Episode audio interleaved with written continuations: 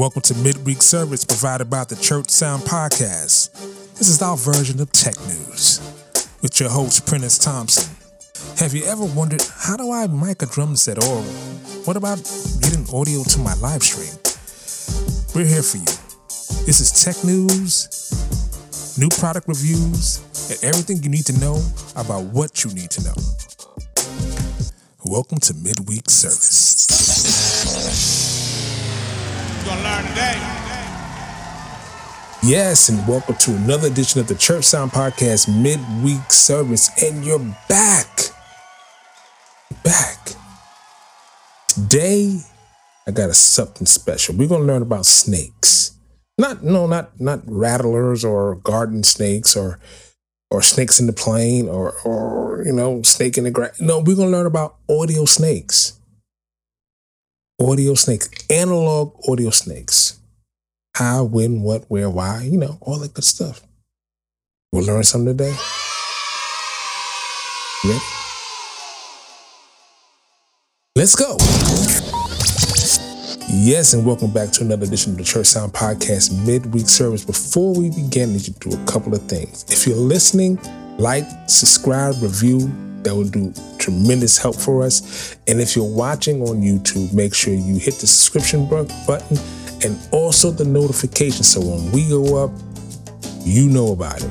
So what midweek service is is is product reviews, product training, and anything you need to know about what you need to know when it comes to doing audio, visual, live in church. So today we're gonna learn about audio snakes, analog audio snakes, and what an analog what a snake is.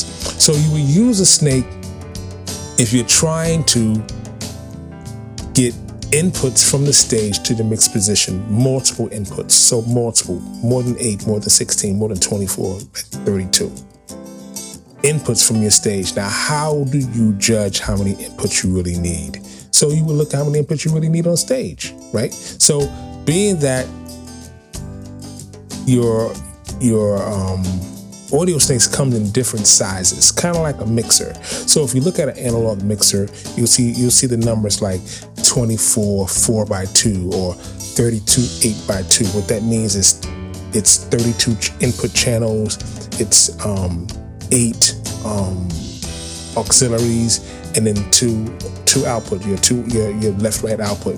The same thing with a snake. So you look at a snake, it'll say 16 by 4. So what does that mean? That means it's 16 channels, four returns. Returns are output. So you would use that for your your monitors or even your front wedges or your subs. This way you can run, you're running things at a distance and you're, you're trying to get things at a distance, your inputs at a distance. So when do you select and how do you select the snake? You select it by the amount of inputs that you really, really, really need. So for instance, I have a five piece drum set, I have a bass, I have guitar, I have two keyboardists, and for the drums, I need five, say I need eight inputs. And then for the bass, I need one, guitar, I need one, keyboard player probably need two or three because I have two keyboard players. Um, so basically, you're gonna need at least 12 to 16 inputs on stage at that point. Now, the, now the beauty of it is that since you're since you're able to to have your inputs on your desk at an input, it means you can put them anywhere on your desk. What does that mean? If I have the kick drum plugged into the snake input number one, but on the snake on the other end, I have it plugged into input number nine, and the snare into input number 10, and the hi hat into input number 11. But on the snake, it's on input number three. What you really want to do is make sure you label your snake and your input so this way you know where they are. Now, the, the cool thing about about having snakes is that once you understand what you need, now you have to now you have to realize your distance. So, if you're 50 feet away from the stage, you want to make sure you have at least you don't want 50 feet. you want 75 feet, and the reason is because you want to you want enough give, enough slack to be able to run your cable around things and under things. And so this way it's not in the way and it's not tight on stage or it's not tight at the mixed position.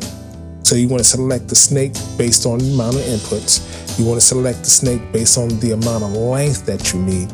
And then lastly, that you want to select it based on the amount of returns that you need. Now, sometimes you don't need any returns. So you would select the snake that doesn't have returns. You have you have fan out snakes where it's where it's um, terminated on both sides with say XLR on one end, XLR on the other, cables like input cables. Sometimes it's quarter inch. Now on your returns, majority of the time your returns on your snake will be um, quarter inch. Usually on an analog snake. On a digital snake, which we'll get into next week, most of those will be XLR returns. But because we're talking about analog snake, this is what you're going to run into a, a, a great deal. So, and the and the good thing about it is that because it's a stage box, I can place it somewhere and then run my cables to those inputs and then really make my keep my stage neat by controlling where my cables are going to the to these different sources from cab or if I'm mic in a cab or getting a direct um, output direct out from a, from a bass head, however wherever I'm getting it, however I'm getting it. That is the that is the beauty of having a really good audio snake. Now, you want to make sure that you're getting the snake that you really really need. So do you do do do your due diligence and and and and really doing the due diligence of make sure I have my right length, Make sure I counted my inputs, make sure I count my returns. And this way you select the, the best snake for the job. The last thing you want to do is have a snake that doesn't have enough inputs.